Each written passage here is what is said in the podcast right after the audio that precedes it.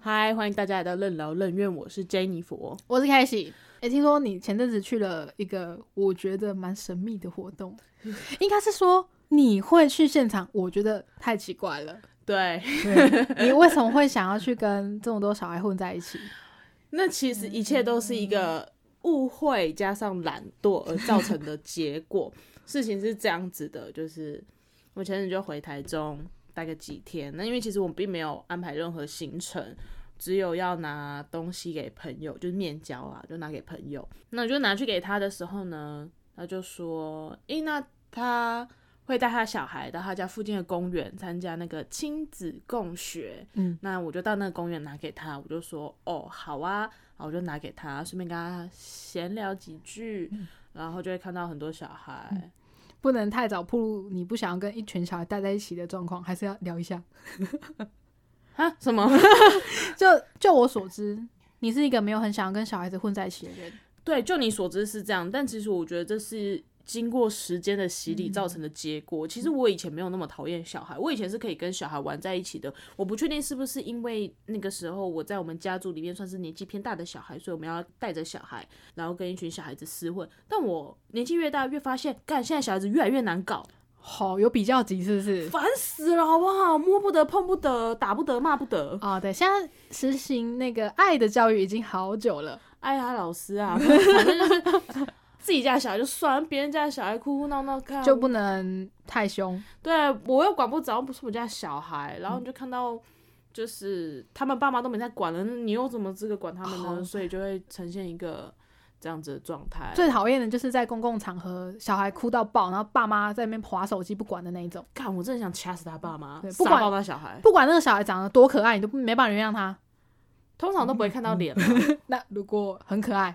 就是一个很可爱的小孩在哭，好，我想象一个很可爱的小孩在哭，然后哭爆，但他爸妈不理他，嗯，我可能会请服务生去关心一下， 哦，但你不会不爽或或者是可能跟服务生表达说，嗯，有点打扰到我了。哦。好了，我不知道，实际遇到的时候再说吧。实等际哪天我遇到真的再遇到说的时候，我再跟实大家况讲。对好，你对去参加那个亲子共学，它是一个怎样的活动啊？是有一群家长带着一群小孩去玩。呃，毕竟不是我带我的小孩去， 对，我们现在都是我们有看到的经验。我们单没小身孩未婚无子。对，五子，我们都分享我们身边看到的经验。对， 然后反正我朋友就是他带着他的小孩去，我所知道的状况是他们会有家长，然后带着小孩，然后会有一个领队，嗯，对，那他们可能就会在那边，小朋友可能就在旁边玩呐、有可能是自己去玩溜滑梯，有可能是小朋友互相带着玩具去玩这样子。那这时候可能家长看顾小孩之外，他们可能也会互相分享，就他们近期发生的事情，比如说，呃，我家的小孩前几天可能跟我讲说他的心理的状况，或者是诶、我跟我的老公，我跟我的伴侣的状况，或者是遇到一些长辈，或是路上遇遇到一些比较热心、鸡婆、麻烦的陌生人，对你的小孩指指点点之类的 我，是要捏捏你之类的。他们可能就会分享这些事情，讲述事情，讲述他们的反应，那可能跟大家交流，问说，诶，那有什么建议吗？之类的有什么建议，或者是有更好的解法吗？遇到这个状况，我该怎么处理？那通常大家都会怎么做？就有点有点类似一个小分享会。呃家长的交流会的感觉吧？对对对，然后领队可能会给予一些意见。那因为他们好像有一些书籍，比如说可能会互相推荐。OK，哦哦、我看了什么书呢？我从中获得了什么启发？然后也可能探讨或者讨论书籍里面的一些文字，就是诶，他们这么做，那我们好像有遇过相同的经验，这样子。我觉得他的那个状况听起来很像是一群研究员，那在研究猴子 的感觉，呃、对，旁边那群猴子在那边跑来跑 去，哎，banana 一群科学家在研究 banana， 研究半兽人。 哦，这个半兽人做了什么举动说？你们觉得这个半兽人应该是在想什么呢？啊、我也不知道，但我有遇到这个问题，我 们他们觉什得么我都比没较厉害想。啦。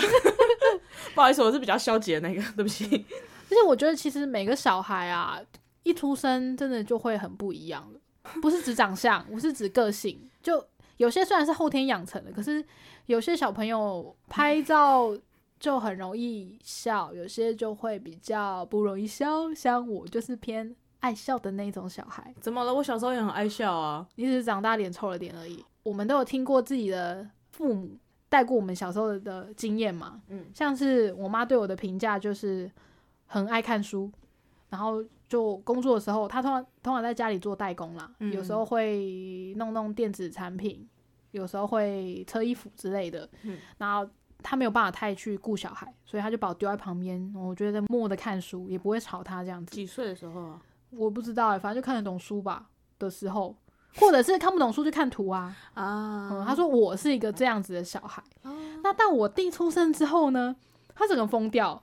他完全呃相信了人家说男生比女生难带的这件事情。哦那我弟出生的时候，其实我已经是个小学生了，嗯我是一个有思考意识的人，大概小六吧，小五小六开始嗯会带弟弟了。我也觉得我弟好烦哦、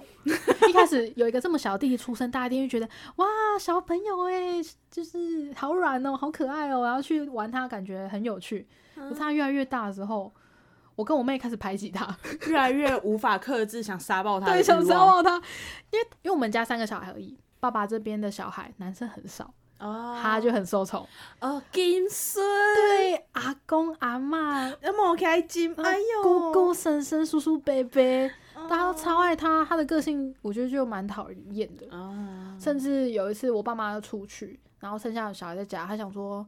嗯，姐姐应该会照顾弟弟吧。结果他们回来的时候，我弟的那个额头上面撞到，然后 医院缝了好几针。是你们害他去撞到的 吗？我觉得， 我觉得说不是就有点不值得相信，但是可能是意外，但我们也不想要护着他，你们抓着他的头去也做没有没有那么夸张， 但就是出了一点意外。啊？所以真心觉得因材施教是一个蛮大的课题，也不是每个小孩就用同一个教养方式，就真的会出现你想要看到的样子。哎，基基本上是，对啊，对，看看我们家也是啊，你们家我们家的教养方式就是，因为我爸这边他们家，我不知道从何时开始，就是大家，尤其是我们年纪越大，越发现这件事情。我爸这边是标准的重女轻男， 嗯，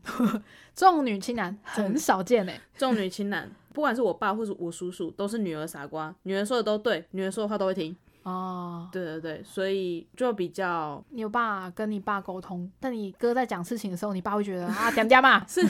是是不至于啊，就是呃，我从小就会比较，爸爸可能就会比较疼，那妈妈就会觉得说不可以宠，你可以疼但不能宠。嗯，。所以我妈就会不断的一直对我进行洗脑教育 洗脑教 育，对，然后因为我的个性又比较在小时候婴幼儿时期的时候，又好像比我哥还要不受控，嗯，所以他就一直觉得说我是一个脾气很坏的孩子，就是可能比较容易惹是生非吧，我不太确定，所以就是。去听前几集就知道，我因此学了很多很多才艺，奇奇怪怪、陶冶身心的才艺。对嗯妈妈为了要控制这个 妖怪，使用了很多妖力抑制装置，然后母妈的说法是，她怕我去幼稚园会跟人家起争议，跟人家吵架，所以她就没有让我去上幼稚园，她就把我带在身边带着。那你哥其实就是正常的有去幼稚园这样子，对我哥有去幼稚园，所以你就是一个没有幼稚园印象的一个小孩。反正我的记忆也很差，所以我觉得 那都不重要。你说把小孩子带在身边这件事啊，你知道自学嘛，在家自学这件事情，哦，我有听说，嗯，你知道台湾算是比较有名的一位自学的人是唐凤哦，对对对对对对对 对。唐凤有一集我就看到那个他上那个《谁来晚餐》，嗯，那《谁来晚餐就》就是一个公司的节目啦，然后他会找各式各样不同的家庭，嗯然后去拍摄他们的家庭状况，然后找一个名人，就是实现这些家庭成员想要找一个名人来吃饭的一个节目这样。嗯那我觉得他很有趣的是，他会拍的蛮真实的。你是什什么样个性的人，你其实蛮难装出来，因为他跟拍的时间其实蛮长的。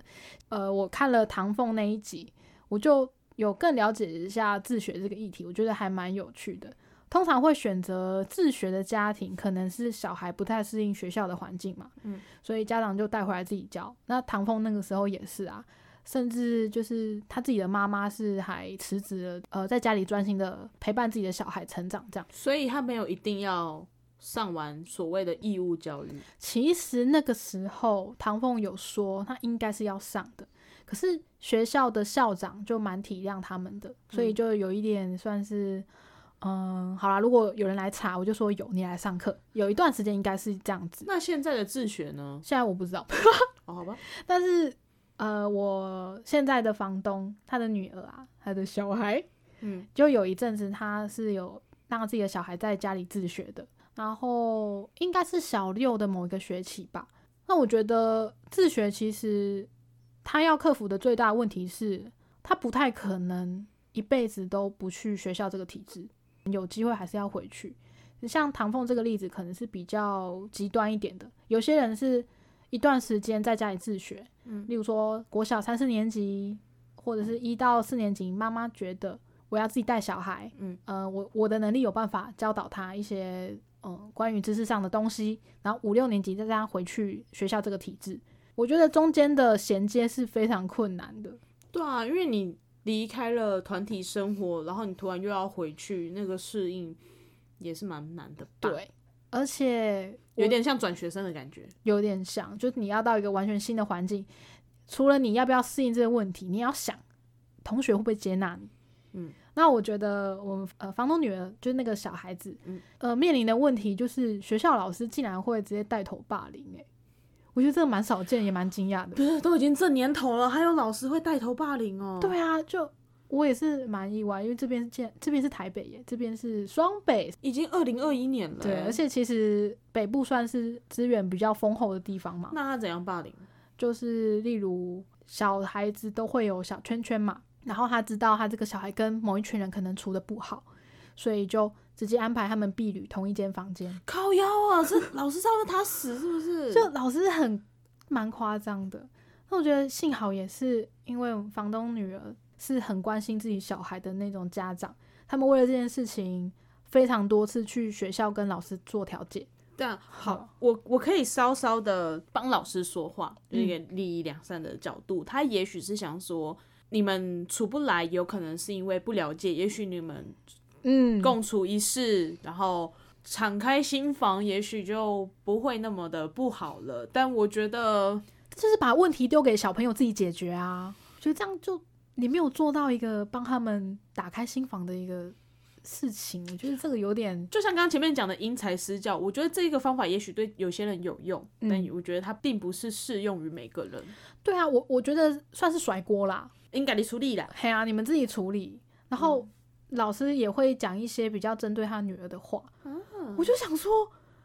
如果是一般的可能双薪家庭好了，爸妈都很忙在工作，可能比较没有那么心思去太照顾到小朋友的话，我觉得这个小朋友可能会歪掉。对，而且心理阴影应该蛮大的，因为更不想去学校这个体制。我听到蛮意外的，然后幸好是他非常清楚自己小孩的状况，嗯，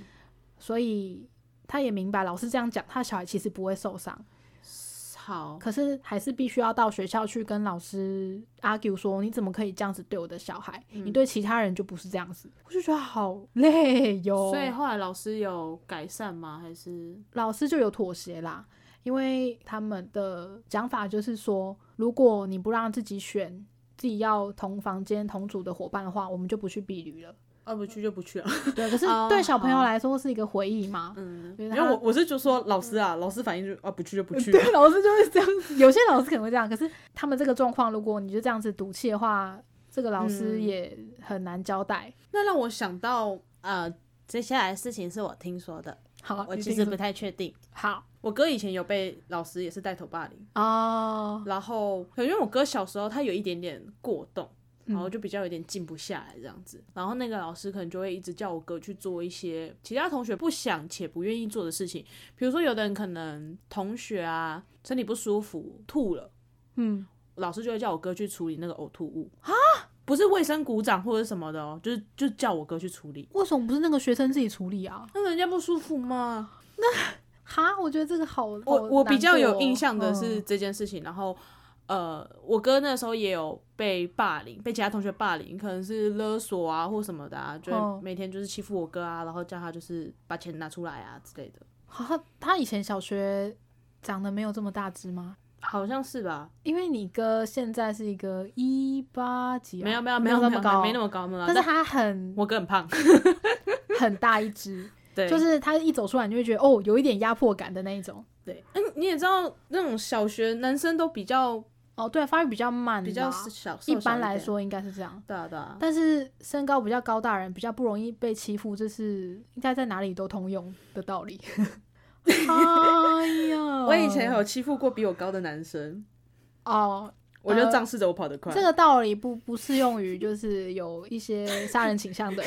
小朋 友。不要这样，我没有杀人倾 向。哎，嗯对，然后反正我听到我哥的说法啦，他是说反正从小我妈给他的教育就是不要去欺负别人，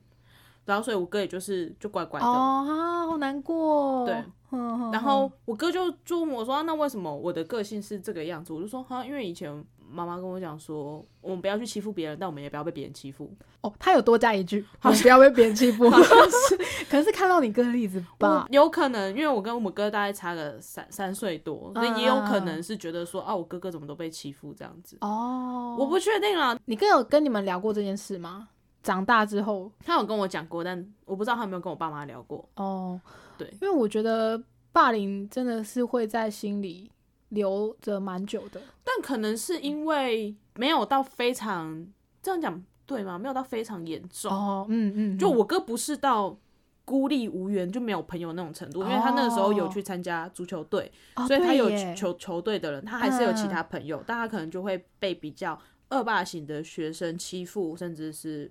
就是勒索，哦，就可能哎咋扣这样哦五十块这样，好对，然后最主要是，嗯奇怪，我哥都遇到一些很奇怪的老师、欸，像他那个老师就是教他去处理同学呕吐物，对然后曾经有一次有个老师是他处罚学生是打巴掌，打巴掌，对对对，这好哈扣哦。然后所以有一些家长就为此为了这件事情去学校，然后去跟学校反映说，诶，这老师的这个行为是不太适不太当的适当的，对嗯对对对，你可以用。当然，我们家也不是那种就嗯、我们家小孩子不能打不能骂，我们也不是那种，我们家是属于做错事你就是要惩罚，那只要在合理的惩罚范围内，我爸妈他们都会觉得可接受。可是今天你打巴掌，这就不太对了。对，打巴掌其实呃会有点伤及自尊，跟有点危险啦。对啊之前有听过打巴掌打到就是失聪，对啊耳，朵就听不到了这样。所以他们就有去学校反映这件事情，这样。哇，所以你哥有被打巴掌，被老师打巴掌这样子哎、吗？我不太确定啦，好，但我知道就是这个老师有这样子的行为。哦，天哪！听到这样子的，就都不会想去学校上课了耶。但我哥是说，当时的他就觉得好像好像都觉得还好，哦，他都能接受，就是他的抗压性蛮高的，好像没有就痛苦到没办法踏去学校那那种程度。好像也是耶。因为我之前也算是有被霸凌过一阵子，嗯，可是其实还是都会去上课。我觉得可能是他还是有朋友这件事情很重要。哦，觉得他还哦是有球队的人，他还是有他的生活圈，他有他的朋友。哦哦，嗯嗯，嗯，这蛮重要，就有一个地方是可以认同自己的，因为毕是竟对学生来说，他们的立足之点就是在学校这个环境嘛就。是同才之间的相处很重要。对啊我对啊我我的想法啦，会有一种他不喜欢我没关系啊，但反正我还有我的朋友啊。哦，哼对哼，但如果哼今哼天我连朋友都没有，或者是老师带头全班都来排挤我的时候，嗯我会更觉得孤立无援。嗯嗯嗯，真的。然后我刚刚说那个谁来晚餐嘛，嗯那个唐凤就有讲到一些例子，他说，嗯、有一些学习其实是你后天可能觉得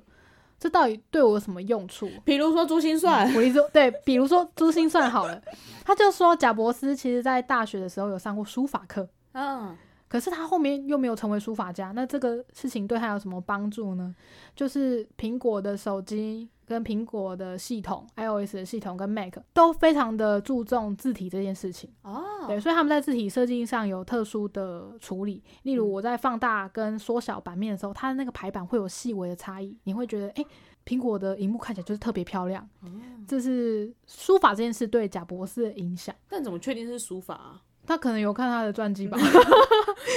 对对，但但呃说不定贾博士硬扯啊。哦，说不定有他硬硬扯啊，他就是想要推广书法吧，也许有的人可能会觉得说，哎、我让我小孩子去学书法，那之后写字就会写得很漂亮。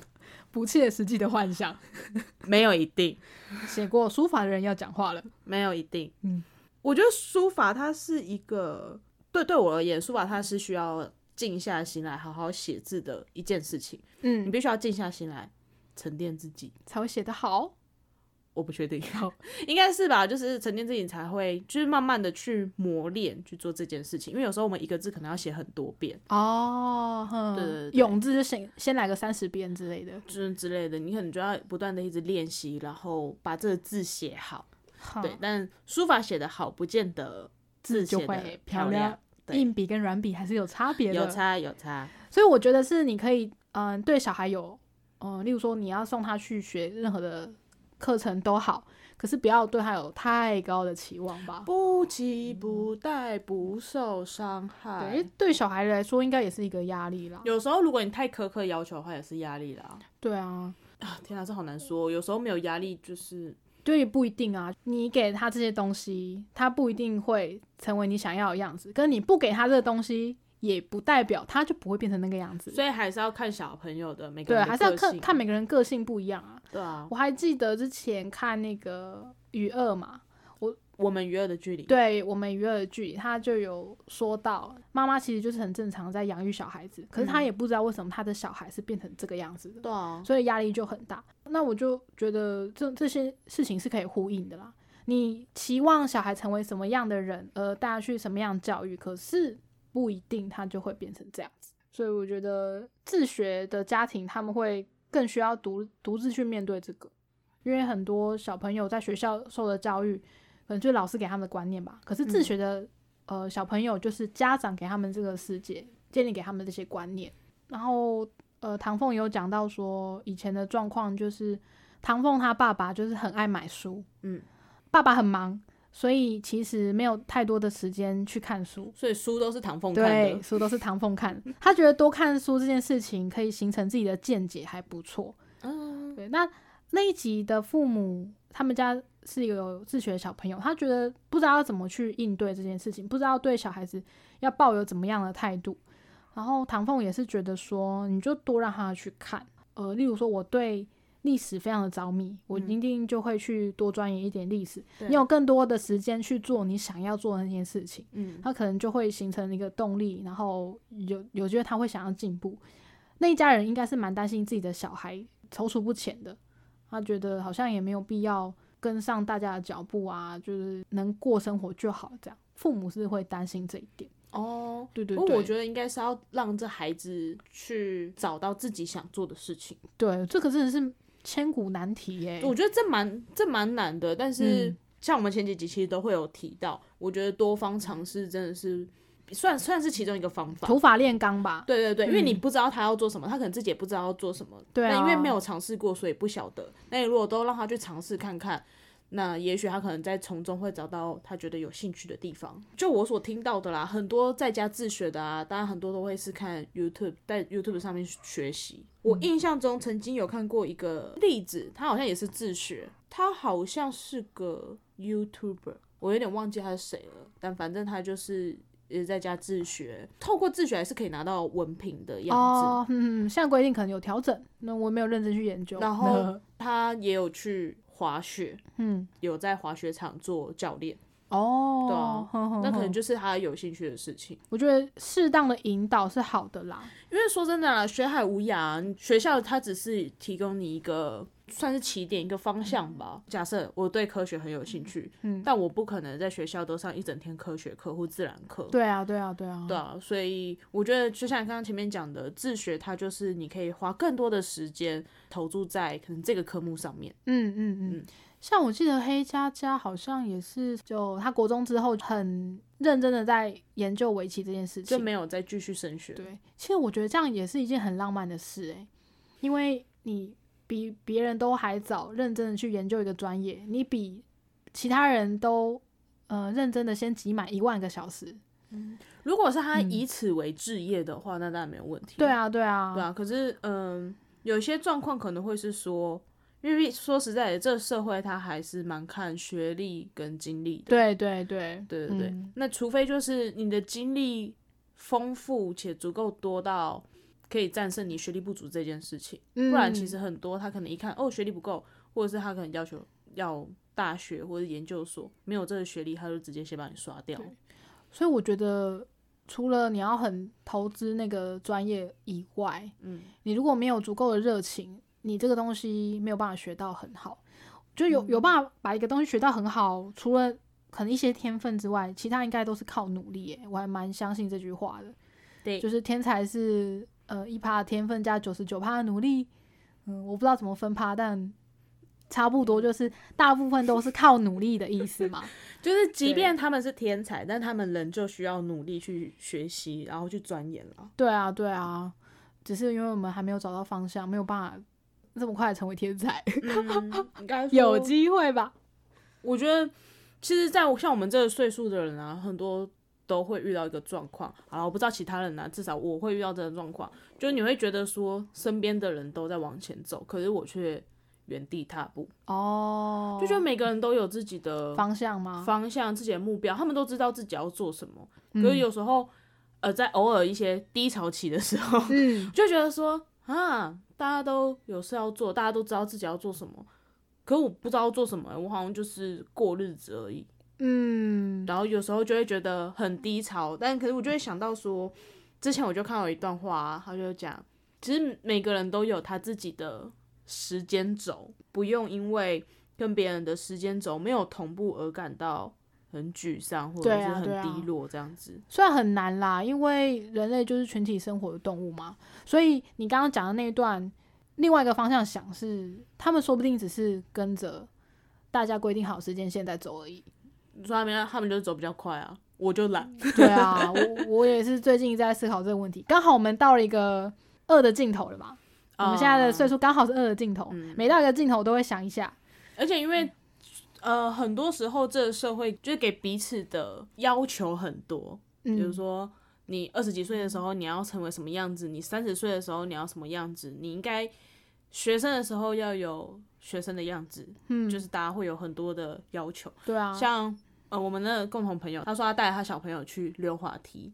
啊，小朋友嘛，他就可能会从溜滑梯的尾端开始逆向往上啊 爬，他很常这样子，不是不是不是他的孩子而已，我你小时候不会吗？会啊，一定会想要试试看另外一个方式啊。看从上往下溜就就就那样啊，嘿啊嘿啊你会想要有一个新的玩法，对啊，对，而且你有时候看到大孩子这么做，你也会想要说，诶，他们为什么可以，我也想要。所以对他说他的小孩就是逆着溜滑梯往上爬，这个时候就有一个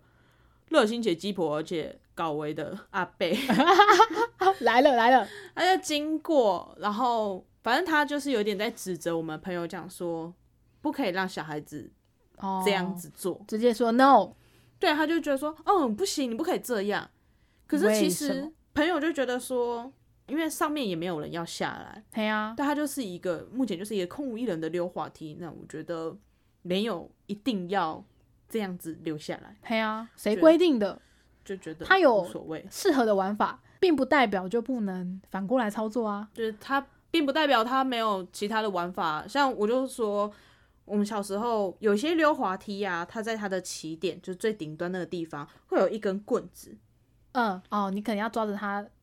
稍微平衡一下，溜下来吗？其实老实说啦，我不知道那根棍子最一开始的功能是什么？功用是什么，嗯可能就像你说的，就是要先抓着它，把自己把自己的身体稳固之后再放手，让自己流下去。也许嗯，这是其中一个玩法，但我小时候都是抓着那个棍子往前翻一圈，做一个前滚翻之后，啪的。坐到溜滑梯上，再咻的我觉流得下去，好帅哦，干超帅！哦天啊，我真的觉得我帅爆！ 你很会 玩欸呢、对吧？超级好玩的。可是如果这个在其他呃长辈的眼中，可能就觉得说，嗯、你怎么这太样做危险了吧？很危险。嗯，对啊然后就会说，其他小朋友会模仿你，受伤怎么办？当然，嗯、循规蹈矩也并没有错。可是嗯我觉得有时候。你把这个东西丢给小孩子，其实小孩子的创造力很强。嗯，你把这个东西丢给他，他可以想出更多不同的用法、不同的玩法。我觉得算是激励他们的一个激发他的 创造力。 他们的创造力还没有被抹杀啊、对对对，因为我们经过了社会，不管是学校，然后就或把者你嗯是捏成同个样子。对对，因为因为学校教育它就最最容易发生这样的状况。嘿呀嘿呀，啊它就是一个社会，嘿啊呀，就是你经过社会的洗礼之后，你可能很多事情你都不会想说，哦，对，这个东西还可以这样做。对我觉得我一直偷偷的觉得，长大就是一个创造力被拔掉的一个过程。真的哎，对啊，因为我爸年轻的时候，在我们还小的时候，他很喜欢拍照，哼，所以我们家都会看到各种奇奇怪怪的照片。像我哥，我哥以前是一个很有创造力的小孩，当然这个创造力有时候会伴随着一点点的危险。危险，例 如他曾经啊，你知道有那种乖乖桶，我们小时候会有乖乖桶，啊就是生日的时候要拿那一桶去班贿上赂请，同学。对，贿赂同学，生日的时候拿一个乖乖桶去学校，你就是那一天的哇哦这个就是大人会讲的， MVP。大人会讲贿赂。小孩子会说：“我要分享我生日的喜悦。 并不会，才不会好不好？ 大人才会讲你这种话，哦”真的吗？好，小朋友就只是想要带去。我有光辉桶哎，我很强。对，我有乖乖桶，我超威，超屌，怎样？对，好，这是一个权力的象征上，我不晓哦我不晓得，反正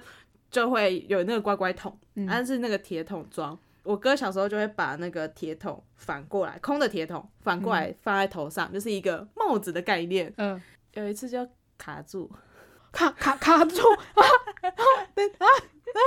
就可能带太带太下去了，哦就有点卡住，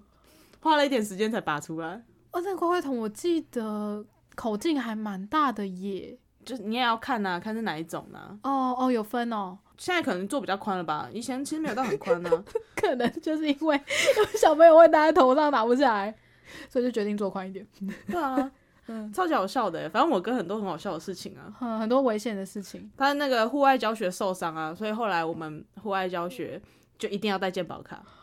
哦，你们会吗？你们会要求一定要带吗？好像嗯有这件事，就其实他会尽要求你尽量带着我啦。蛮需要的啦。只是有一次，我小学四年级的时候，我们的导师就叮咛，就说啊，你们一定要带健保卡、啊因为你曾经你们有个学长啊，就户外教学的时候啊，去哪边啊，啦巴拉巴拉，然后受伤啊，巴拉巴拉。老师，那是我哥，就是一个，那是我哥哎、那是我哥，这边得意什么啊？这是受伤好吗？有什么得 意的？我哥 没怎就样，你哥害的，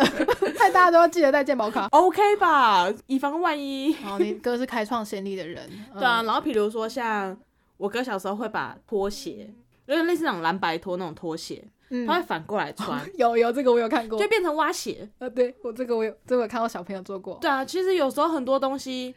呃，大人已经想不起来。哦，天哪，这东西可以这样做。因为我们已经觉得那个东西就是只能这样子做。对，对，小朋友会觉得，哎、那我偏偏要怎样啊？嗯，就我有时候看到小朋友在操作那些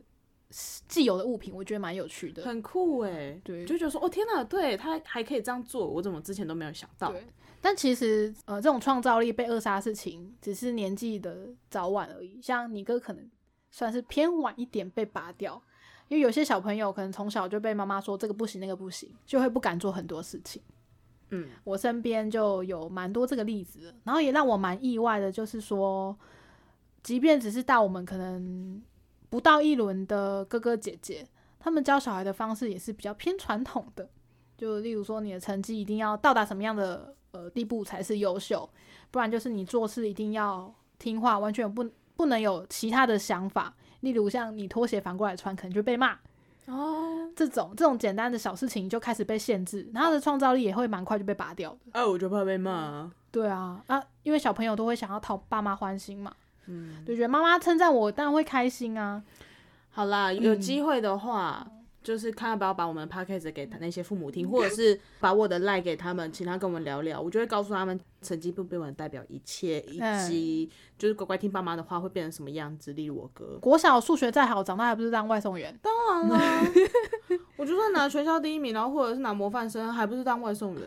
讲到那个小孩子创造力被拔掉的这件事情，我就想到我有一个侄女吧，嗯，表哥的女儿，他们家的教育，我觉得就是比较算鼓励自己的小孩多尝试一点不同的事情，嗯然后也不会限制他们的想象。我不知道跟他们的职业有没有关系，他们因为做什么我我表哥是当国小老师的，嗯，他女儿差不多也是那个年纪。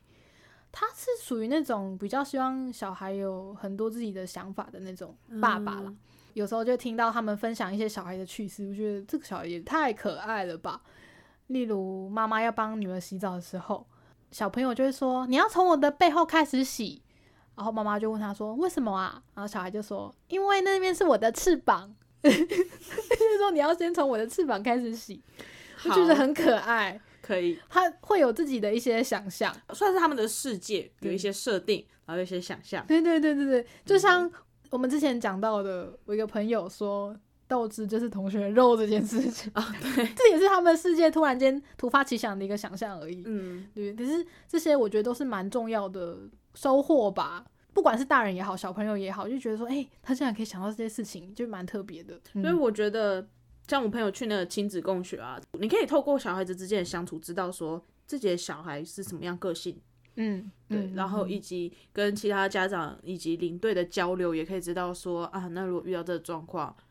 我该怎么应对？嗯因为其实以前，毕竟我们那个时候家长之间的交流比较封闭，你只能从亲戚或者是嗯同学、家长那边得到资讯。不是传承下来的啦，对比如说所小孩以就是要这样教啊什么的。对对对，所以有些东西会比较死板一点。那可嗯能透过这些交流，你就知道说，哦，不是只有我们家的孩子这样，就其他家的孩子也是，嗯可能会比较安心一点啦，就不会觉得说自己的小孩子是最奇怪的那一个。哦，对，对，然后你也知道说，哦，其实他们这样子，就这些都是正常的，小孩有这些行为就都还蛮正嗯常的。而且我觉得这个嗯共学的方式比较像是在让家长做学习，因为哦小朋友就是、呃可能学龄前啊都不会表达，嗯，然后家长可以借着这个方式去做学习。我觉得不光只是小孩认识这个世界，家长他也是第一次当家长啊，，对而，且每个小孩又是不一样的个体，嗯，A 小孩他可能是很爱看书的，B 小孩可能就是一个。很爱到处跑跳碰的，嗯，你也都是第一次看到，对，所以真的是就一起嗯学习、共对学，啊不能就是用一样的方式啊，而且也要说服自己说，哦，我现在有一个新的个体诞生了，然后我嗯可能要用不一样的方式去对待他。嗯，对我觉得小孩自己心里也会比较平衡，因为蛮多呃，我觉得亲子关系是会讨论到偏心这件事情。哦，对，对啊，先不要管重女轻男或重男轻女，同样性别也会有啊。像我自己就常常觉得我妈偏心。每个小孩都觉得家长都偏心。对啊，我小时候，候就觉得我妈偏心啊，嗯、然后可是我哥就觉得我爸偏心啊。对， 啊，就会这样。然后除了自学啊，除了家长带小孩这件事以外呢，我觉得还有一个算是人生蛮大的一个决定，就是选科系这件事情。嗯，你之前选科系有被爸妈左右吗？有啊，我是妈宝哎，哦，对， 啊，你是妈 宝，我是妈宝哎，那你哥 呢？我不知道啊，告我屁好事， 好，嗯我没有过问啊，我没有过问的、因为我家里，里也是属于比较放任的那一种，嗯但其实我自己有觉得我还蛮需要别人给意见吗？对，因为我们选的都算是比较偏艺术类型的嘛。然后我那时候觉得我考的没有很好，嗯然后就开始会有一些私校来说，哎、你要不要来我们学校啊？你可以比较便宜啊。有些私校招生方式是会去招嗯找来一高分些的学生，对，就对没有到什么什么台新教程那一种，可是你来我们学校可能会有比较好的学费，不会收那么贵啊之类对啊的。比如说像我们学校啊，如果你分数够高的话，他会给你三百六十万啊之类的。哦，就是可能七十几积分那一种，对对对对对，就会有这种状况。然后我那时候就非常的困扰，嗯我想说我的人生我到底该怎么决定？可是父母是完全没有参与到我人生各个，例如说我可能现在要考试，然后我需要复习，我需要干嘛干嘛，他们是完全不会插手的，完所全以不管。对，所以对于这件事情，他们也会不知道该怎么该怎么建议。嗯，然后那时候就蛮困扰的，就会觉得很彷徨，无对我人可我以讨论。我到底会不会上？那我这个到底可不可以？然后我如果呃没有上，我到底要重考？哦这些事情我觉得会蛮需要家长去做陪伴的啦，不一定说你就非得要考医科，因为这十年间也有很多新的科系出来啊。嗯，就是家长可以做到陪伴这件事，我觉得蛮需要的，我们家好像没有特别。因为蛮多高中生其实都不知道自己要念什么，都把分数到了去念。我我妈就说：“啊，你气象测验做出来的这个啊，你就就就读这个啊。”我说：“嗯哦，好啊也也也算是蛮放放给你自己决定的啦。嗯，因为我那时候我有一些条件啊，比如说我不想重考，嗯，我不想再考职考，哦，对对对，用删去法去决定这样， 我好像蛮容易知道自己不要什么。哦，这样很好 啊。这对，样很所以好就是哦，我不要这个，我不要那个，然后就是最后就剩下这些这样子。哦，你就是擅长用删去法的孩子，对，选择障碍者三句法，来一个。因为真的蛮多小孩子都不知道，嗯而且呃，我觉得南北差异也蛮大的。现在很多南部的小孩还是会被要求我一定要考医科，我也是觉得蛮惊讶的。一般人的想象，医生还是比较好对赚啊。啊，嗯师字辈的，毕竟当然，大家、大家不想要阶级复制啊，所以就会觉得说，你如果有机会翻身，如果有机会可以更往上爬的话，那就是好好把握住这个机会。嗯对啊，对啊，然后也会有一些状况是，你可能十年前这个科系还蛮红的，嗯就哦当下超级赚钱的，十年后十年后，如粪土，对啊，随便举一个例子好了，如果那时候那个旅游观光业嗯，如果超级无敌红，那现在呢？对吧？对啊所以重创，对啊，所以其实有时候真的只能陪伴，嗯你真的也没有办法去太左右它。我忘记不知道之前听到谁在说，他们就说，就很多父母啊，他们其实有时候就有一点点的忘记初衷，嗯，就他们会要求，哦就说，哎、你这个小孩一定要怎样啊，你。就像你说的，可能一定要读医科啊，每个都考一百分啊，你要听我的话啊，能这样你不能那样。可是这些父母，你们还记得吗？当初这孩子一出生的时候，你其实只求他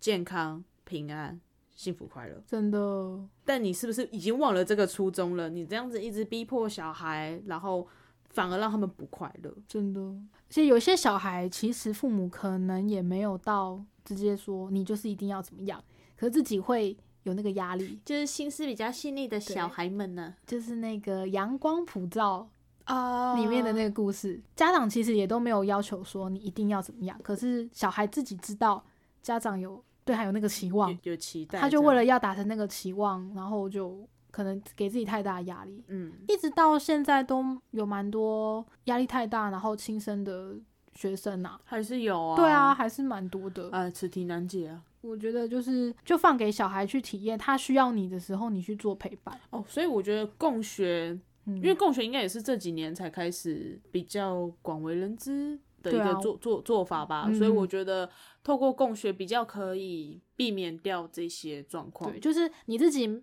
已经没有办法解决问题，你就向外求援呐、交给专业的啊，或者是比较有经验的人去给你指一条道路。然后小孩的问题，我我觉得还有一个是一直还蛮缭绕在我心里的，嗯就是我妈曾经跟我讲过一句话，她说、哦我送你去台北真的是不对，她觉得我回来之后观念整个都改了。所以他觉得很打击吗？蛮打击的。他觉得自己做错了，对我来说也很打击，